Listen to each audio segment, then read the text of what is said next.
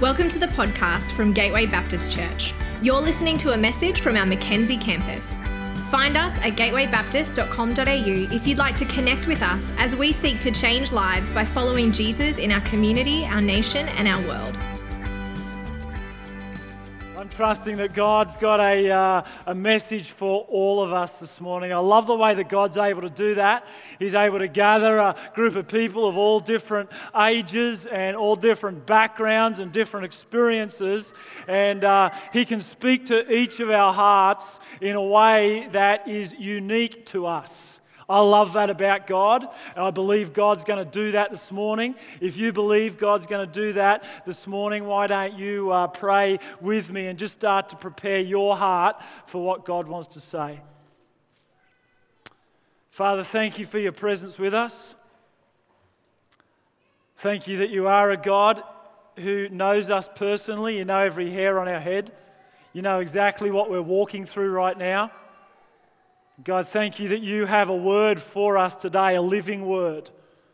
A word that will encourage and build up, a, a, word that will draw us closer to yourself, a word that, if we obey it, will make us more like yourself. And so, God, I pray that you'd prepare our hearts right now to hear what you have to say to us. And, God, would you give us the courage from your Holy Spirit to obey your word today. I pray in Jesus' name. Amen. All right. If you were king or queen for a day, all right, king or queen for a day, what commands would you make everyone obey? You got the chance to, to make the commands for the day. What commands would you make? Maybe some of you here would command everyone who lives in your palace to clean up after themselves. No more dirty dishes in the sink, no more towels on the floor. Anyone think that maybe would be the command that you would make everyone obey? Maybe some of you, and don't do a show of hands for this one, maybe some of you would command your Prince Charming to actually be charming and, and romantic for a day. Maybe uh, your command would be to all of your Facebook friends, and you would command them not to send any more fish photos. You know what I mean? You know those photos that all your friends take and they're just looking into their camera and doing this one? The trout pout. Stop it. You look like a fish. That'll be one of the commands I'd make. Maybe some of you command everyone in your workplace to go and clean out the staff fridge. There's lunches that have been there for seven months. Maybe you'd command them never to communicate with you again until you've had your first coffee. You know, the commands that we make as king, you know, capture what's in our heart, capture what's important to us. You have a look through history, there's some kings that had some really weird stuff going on in their heart.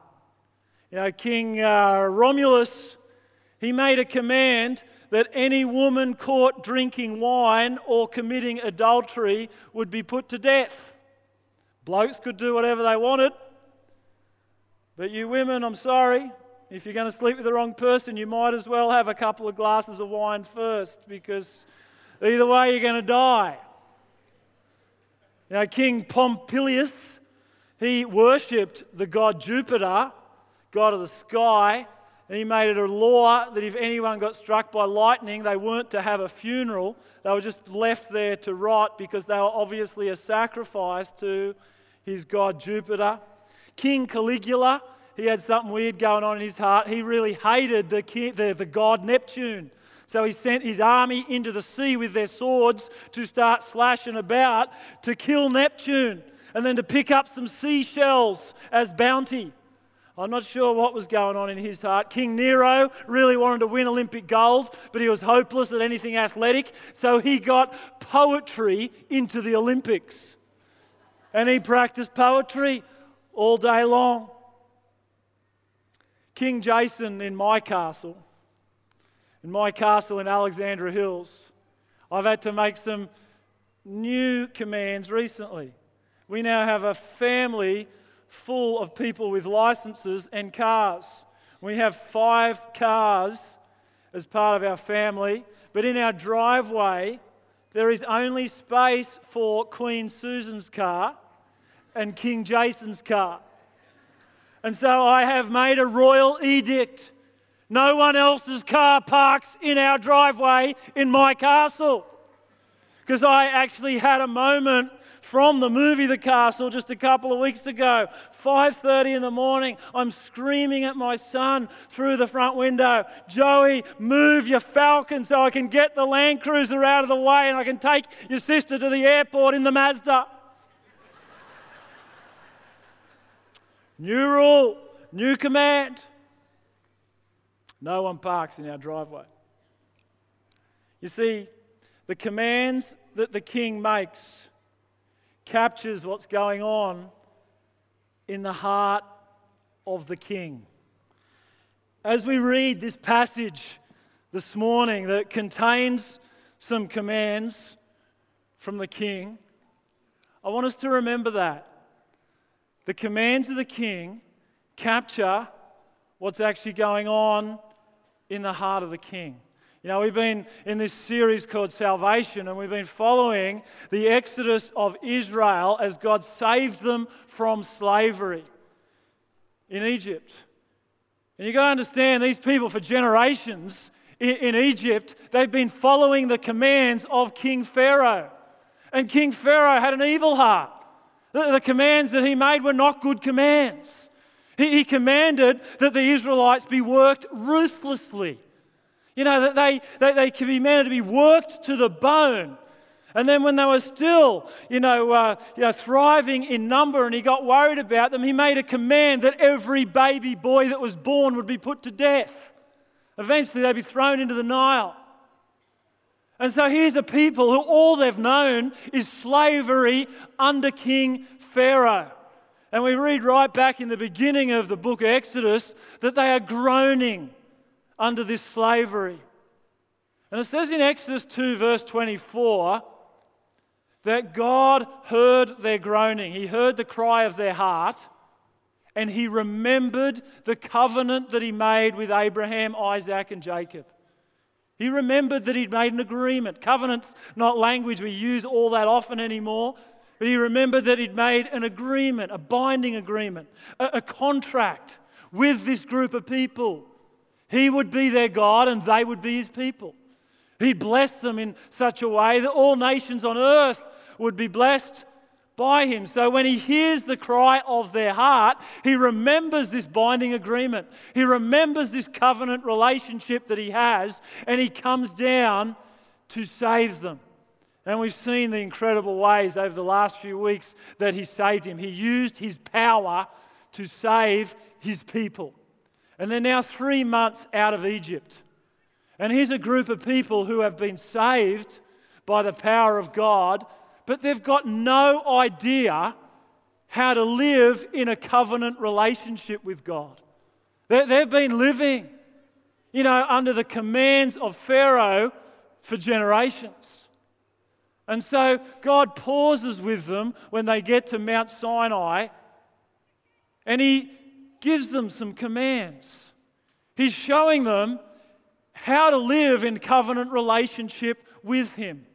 Now, what we don't see when we read the Bible in, English and we weren't, you know, walking around in this area of the world, you know, uh, 4,000 years ago, what we don't see is this next bit we're going to read in Exodus chapter 19 it's actually written in the same form that lots of other kings from other surrounding countries would write when he's just saved another nation with his power.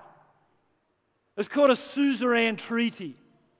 And the king who just saved another nation, who'd heard their cry for help, and he'd come and save them, he would write these treaties because I've, I've used my power to save you. This is how we're now going to relate to one another. And what God is doing here is in the same format That there's a summons from God or from the king who has just saved them. There's a reminder of what he's done historically. There's an historical recount of the way that he saved them. Then there's some commands from the king that saved them. Then there's some blessings that go with the command that the king's just given. And then the people are gathered to accept this new treaty, this new covenant. This is what's going on. It's written in exactly the same format as all of the other suzerain treaties at the time. But the commands are different in this covenant because God's different. He's not like any other king. And remember, the commands of the king capture the heart of the king. It captures what's going on in God's heart. Let's read Exodus chapter 19, starting at verses 3 and down to 8. It says, Then Moses went up to God, and the Lord called him from a mountain and said, This is what you are to say to the descendants of Jacob, and what you are to tell the people of Israel. You yourselves have seen what I did to Egypt and how I carried you. This is the historical recount how I carried you on eagle's wings and brought you to myself. This is what I've done. Notice, really important. He did this before they obeyed any commands. He did this before he had even given them the law. He did this because he already loved them before they obeyed the commands. He says, This is what I've done. Had nothing to do with you. I, I carried you on eagle's wings. It was like I swooped down from heaven and I picked you up and, and I carried you. He's saying your salvation has absolutely nothing to do with what you've done and everything to do with what I've done for you. Then he says, Now, this is some commands. Now, if you obey me fully and keep my covenant, then out of all the nations you will be my treasured possession. Although the whole earth is mine, you will be for me a kingdom of priests and a holy nation.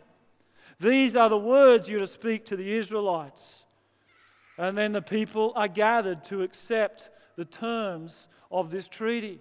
So Moses went back and summoned the elders of the people and set before them all the words that the Lord had commanded him to speak. And the people all responded together, We will do everything the Lord has said. So Moses brought their answer back to the Lord. You see, the commands of the king capture the heart of the king.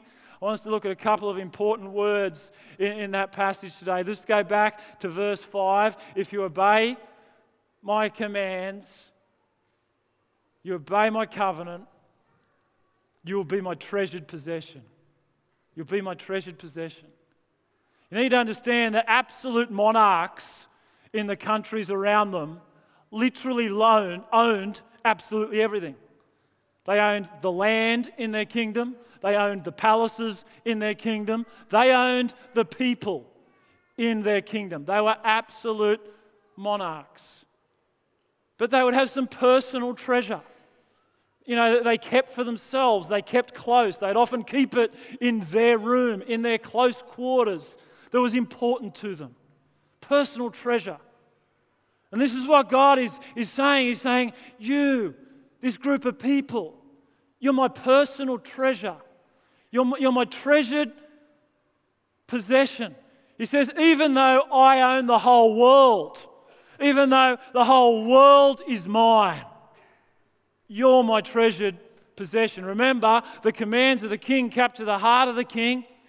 What we need to understand first and foremost is that our king, our God, is a relational king.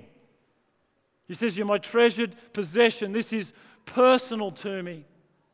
You see, when we begin a relationship with someone, we learn what speaks to their heart. When we start to fall in love with someone, we actually get to know them and to work out what delights and pleases them. We do, don't we? We've all done this. It might be somewhere back in your distant past and you've you know, totally forgotten how to delight or please the person that you're in love with. But at some point, you, you, as you're getting to know each other, you worked out what delights or pleased you. What God is saying here is, I've heard what's in your heart. I heard you crying out. I heard the cry of your heart for freedom, to be saved. And I've done it. I, I've heard what delights and pleases you, and I did it for you. And it had nothing to do with you. I carried you on eagle's wings. Now, after I've done my part in the relationship, I'm letting you know what's in my heart. And some of the husbands in the room are going, actually, that'd be helpful if my wife could just write it down on tablets of stone for me.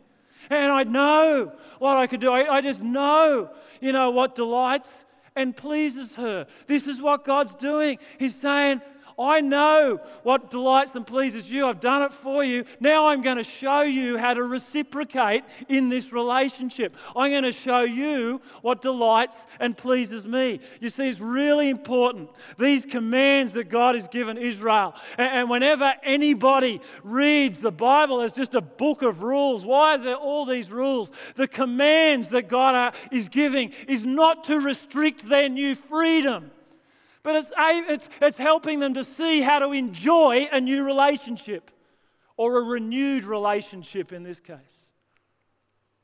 That's what the commands are for. If we read on and we read some of these commands, you know them uh, really well.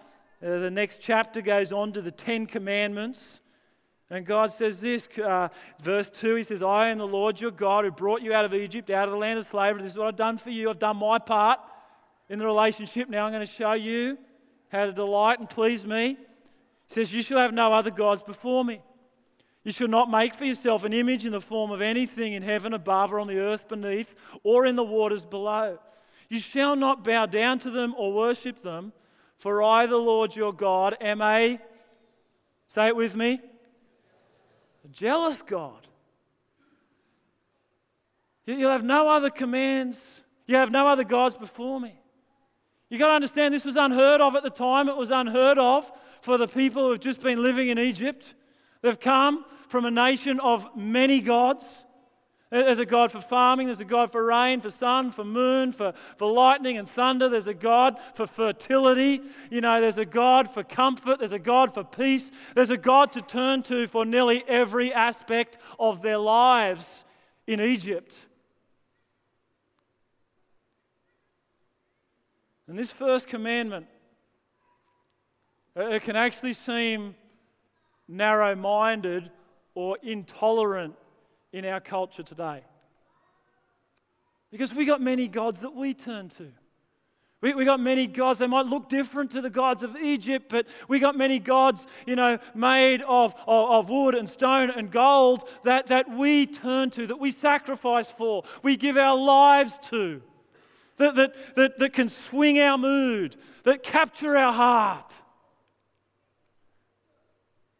And so, this first commandment can actually seem a little narrow, a little intolerant, unless we understand that God is a relational God. He's a relational king.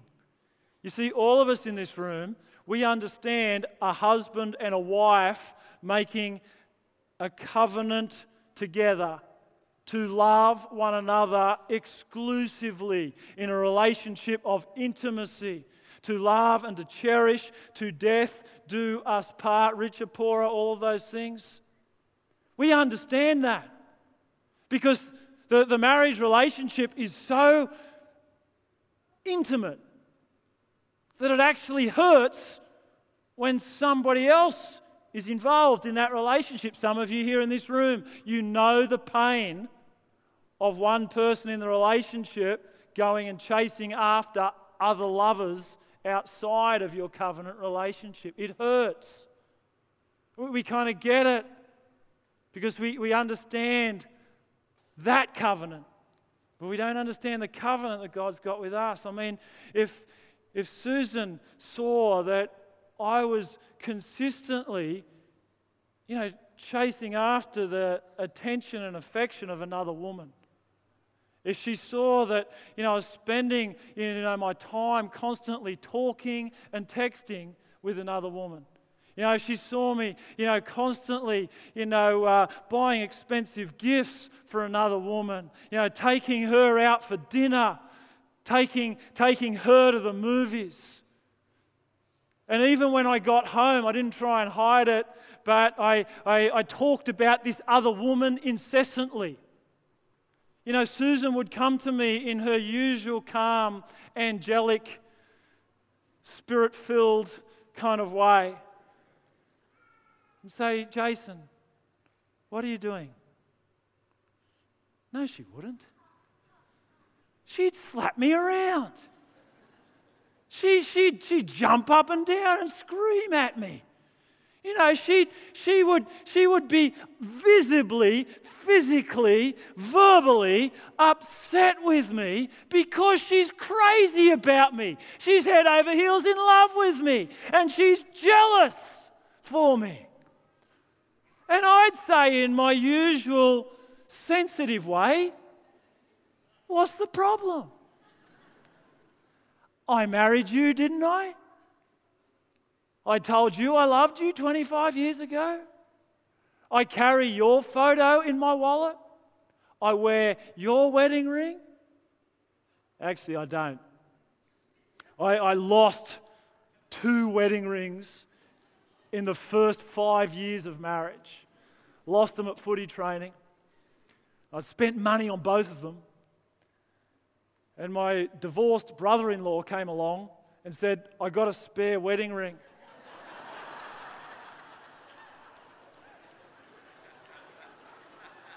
Do you want it? I said, Yes. But don't tell Susan. The funny thing is, I haven't lost this one for 20 years. I, I say, But honey, what's the problem? And she might use a whole bunch of other words, some which I probably couldn't repeat here. But she'd say, Someone else has captured your heart and it hurts. Someone else has captured your heart and it hurts. Remember the, the commands of the king capture the heart of the king? What, what God is saying here is says, I, I'm your king. I've used my power to save you. I'm in a covenant relationship with you. I don't want you going chasing after other gods, other lovers. I don't want you giving your heart to other things when things go wrong. I don't want you trusting other kings when you get yourself into trouble. I want you to come to me. You see, this only makes sense when we understand that God is a relational God. And he says, command two, he says, don't make, you know, any other image. Don't make any idol in the form of anything in heaven on earth to, to bow down to. You know, don't make an image of me to worship. We've got to, we got to get this. He says, I, see, I understand why God wouldn't want me to make an image of him to worship. Because I, I can't create anything that looks good. I can't draw stick men. You know, I remember in second grade, I had to paint a picture of my earthly father for uh, Father's Day. I remember sitting there with a paintbrush and, and for half an hour thinking, now, does his moustache go over his nose or under his nose? I, I couldn't remember.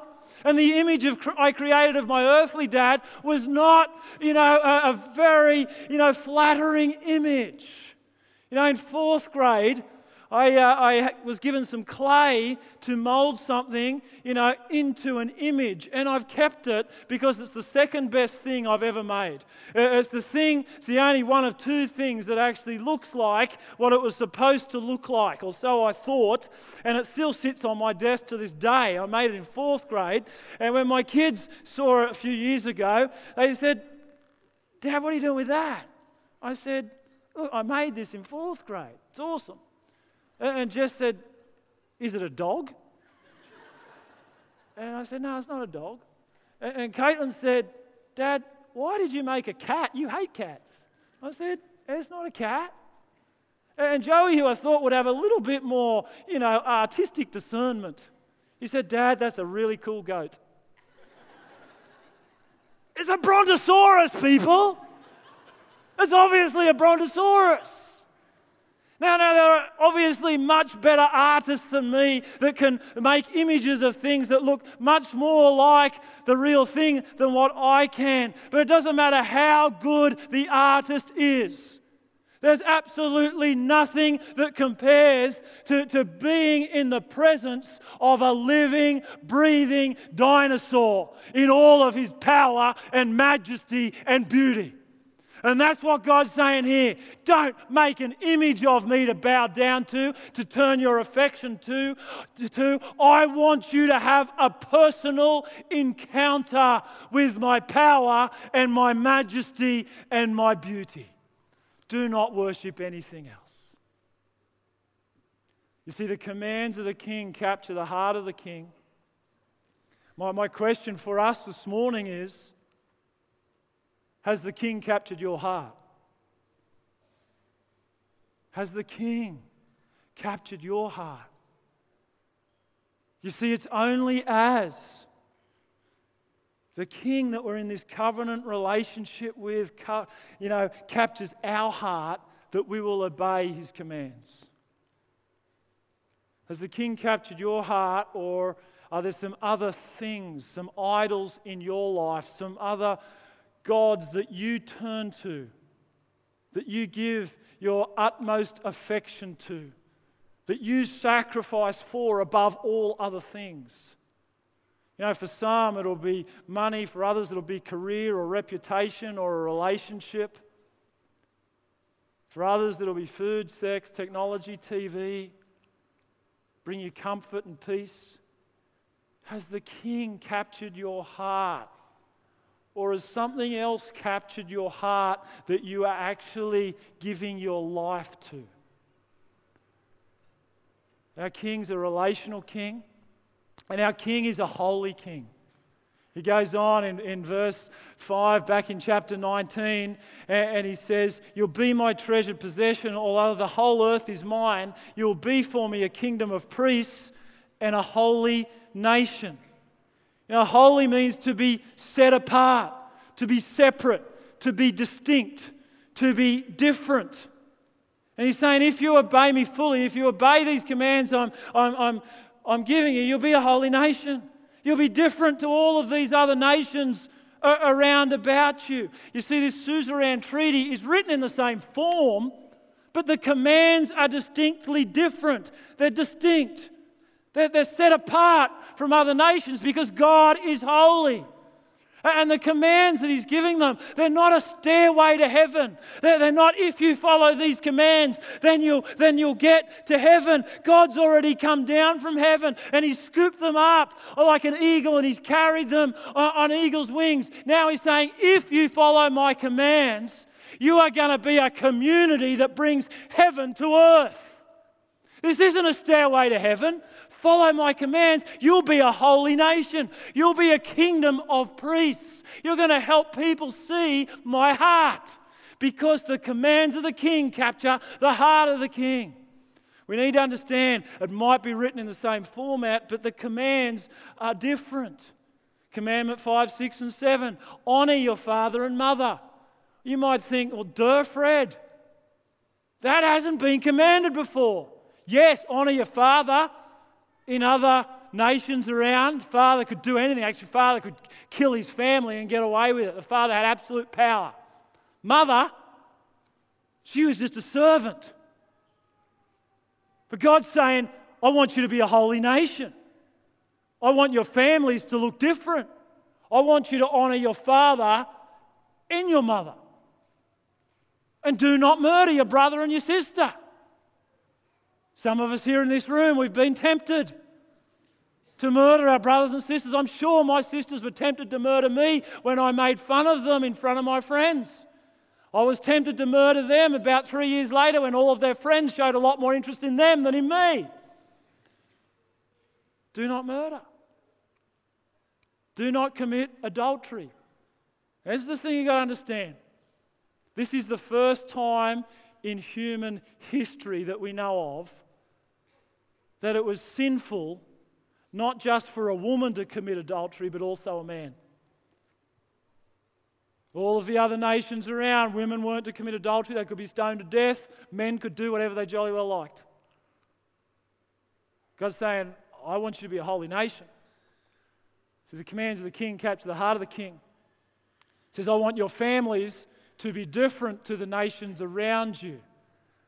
I want strong, loving, faithful families because that's what I'm like. I want others to see, as you do that, that that's the sort of king I am. Commands of the king capture the heart of the king. If you read through a whole bunch of these commands, the people of Israel were commanded to give a tithe to God, to give the first 10% of everything that God had blessed them with back to God, to bless the Levites, who are the priests, who in time would, would act in the, would serve in the tabernacle and in the temple, and, and to, to feed the poor when the poor came, people could be fed. That's why you to bring a tithe of it was a worship to God, but it was going to be a blessing to the ministry of God in, in the nation and to the poor that came in. And in Deuteronomy 15, it actually says, eh, before I get to that, if you read all of the offerings that the Israelites would have bring, it actually wasn't just 10%. That was just kind of the base thing that they did all the time. But there were other offerings in there. You add them all up. Essentially, an Israelite farmer in this promised land flowing with milk and honey that they've been given was bringing 23.3% of what God had given them back in worship to God. And in Deuteronomy 15, it says, Israel, if you follow my commands I've given you, there'll never be a poor person in your whole nation. There'll be no poor among you. Unfortunately, it didn't happen because people were disobedient to God's commands. But God's saying, I want you to be a holy nation. I want you to be an exceedingly generous community that blesses those in need. See, the commands of the king capture the heart of the king. If you read on Exodus 22, 23, a number of times it says it. It says, When aliens or strangers come to you in need, do not mistreat them, do not oppress them, do not turn them away. They're to enjoy all the rights and the privileges that you enjoy. When people come to you that are different and in need, remember what it was like in Egypt. Don't do that. That's not my heart.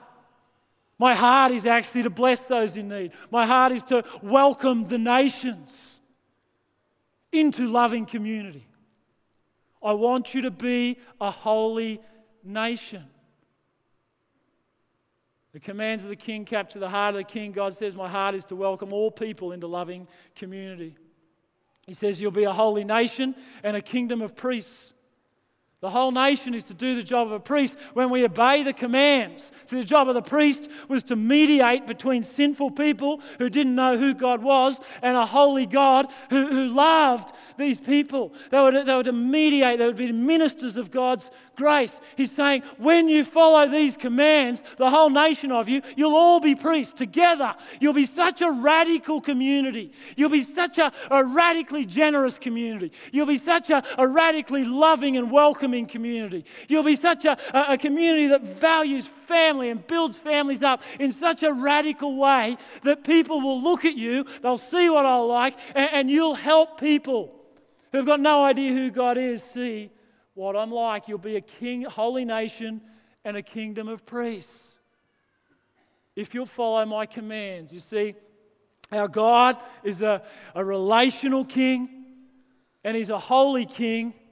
And lastly, and thankfully, he's a gracious king. Listen to, listen to what the people of Israel said. See, this bit I read in 19 actually keeps going for five chapters. At the end, in, in chapter 24, it says Moses then wrote down everything the Lord had said. He got up early the next morning and built an altar at the foot of the mountain and set up 12 stone pillars representing the 12 tribes of Israel. Then he sent young Israelite men and they offered burnt offerings and sacrificed young bulls as fellowship offerings to the Lord. Listen to this, it gets a bit weird. Moses took half the blood and put it in bowls, and the other half he splashed against the altar. Then he took the book of the covenant and he read it to the people. They responded, We're going to do everything the Lord has said. We'll obey. Moses then took the blood, sprinkled it on the people. He sprinkled blood on the people and said, This is the blood of the covenant that the Lord has made with you in accordance with all these words. You see, if you put it into our context, this is the point when you're, sitting down making a contract with someone and we read all the conditions, all the stipulations, and then we get out a biro and we sign our name on it. And by signing it, we're saying we know the conditions. We know what's going to happen if we don't stick to the contract. Now, you've got to understand this is an oral culture, not a written culture. They didn't have a biro. And so, what they would do, and this was, it seems weird to us, but it wasn't unusual for the time, they'd find a way of sealing the covenant, which was actually a picture of what they knew would happen if they broke the covenant. And so they cut up animals, they died. They took the blood and they sprinkled the blood of those dead animals on themselves. Weird thing to do. Whole lot easier to sign your autograph. But they're saying, we understand this covenant. We understand the commands that our King has given us. We agree. We're going to do it, and we're going to sign it or seal it by sprinkling blood on ourselves because we know if we break this covenant, we will die. We deserve death. And we all do.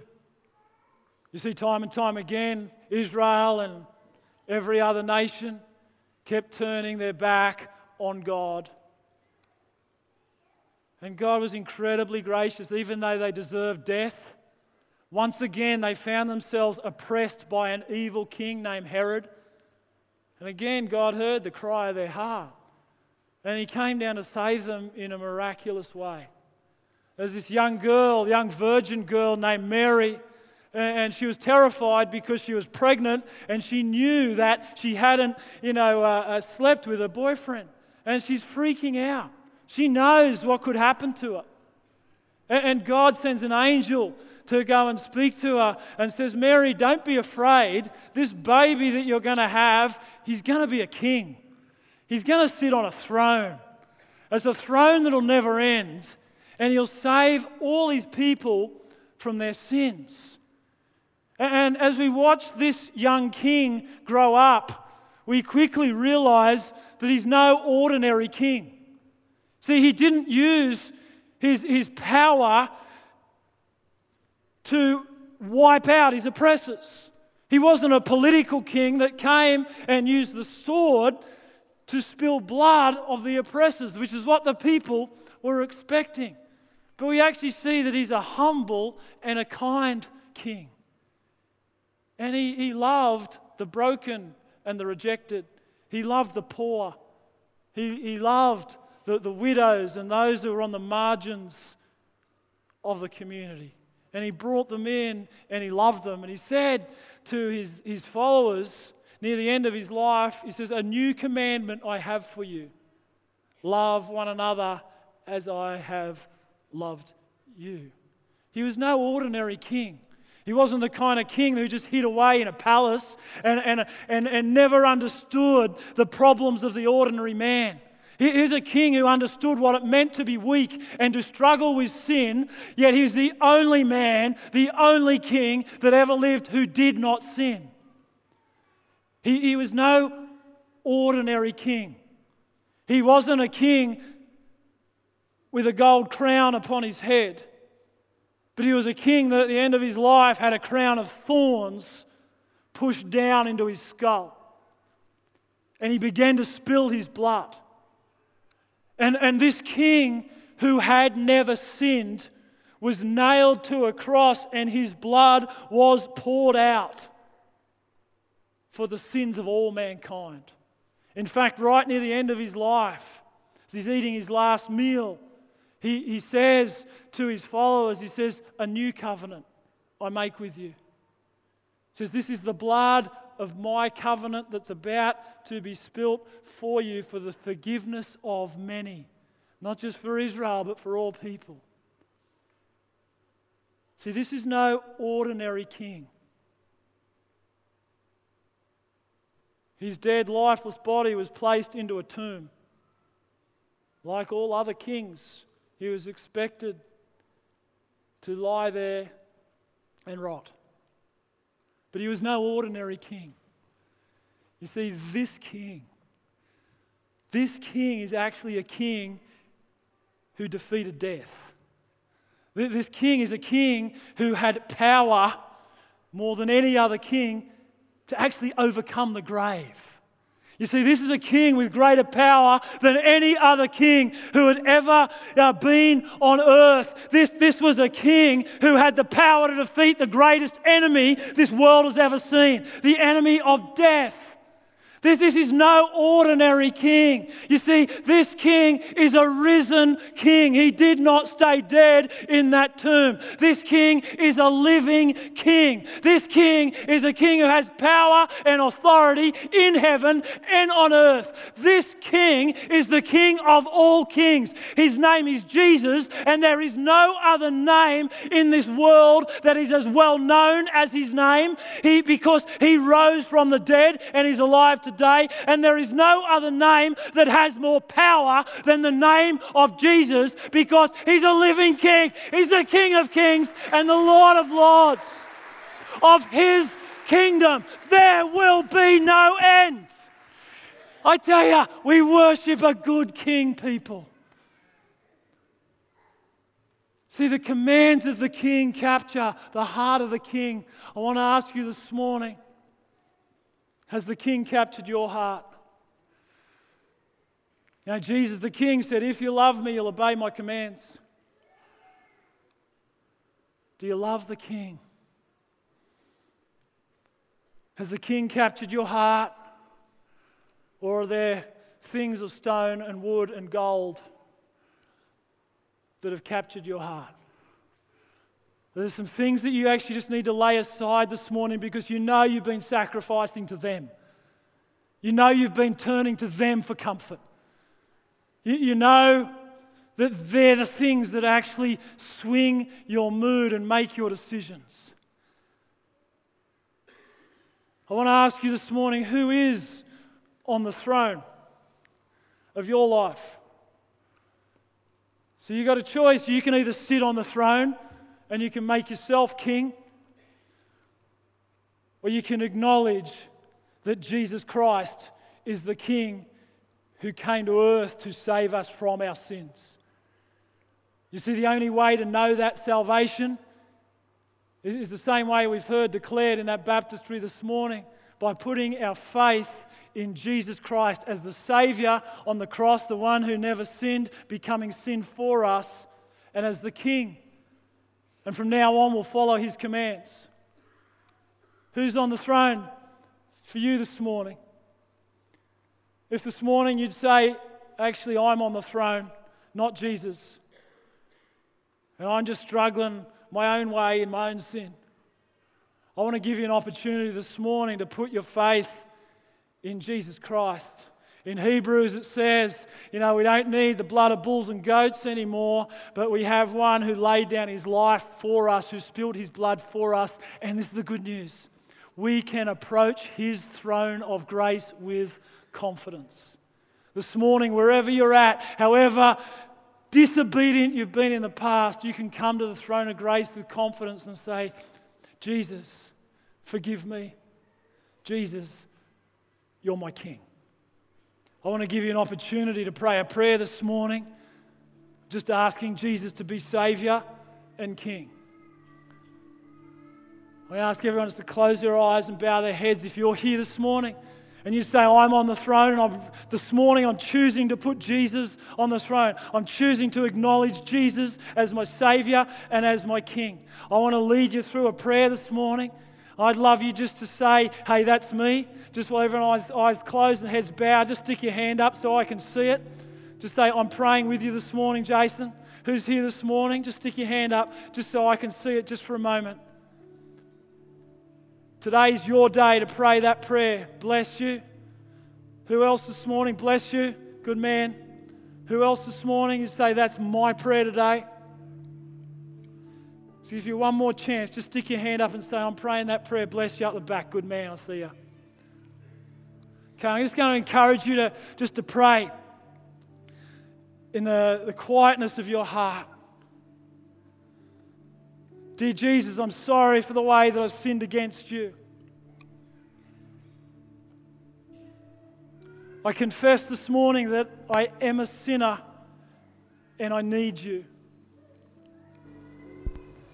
I thank you that you came to earth to die on a cross in my place. And I ask that you would forgive me this morning. From now on, I choose to follow you as my King. I pray in Jesus' name. Amen. Hey, why don't we just put our hands together, just encourage all those guys this morning. We hope you've been blessed by this message. If you've made a decision to follow Christ or would like us to pray for you, please go to gatewaybaptist.com.au and let us know.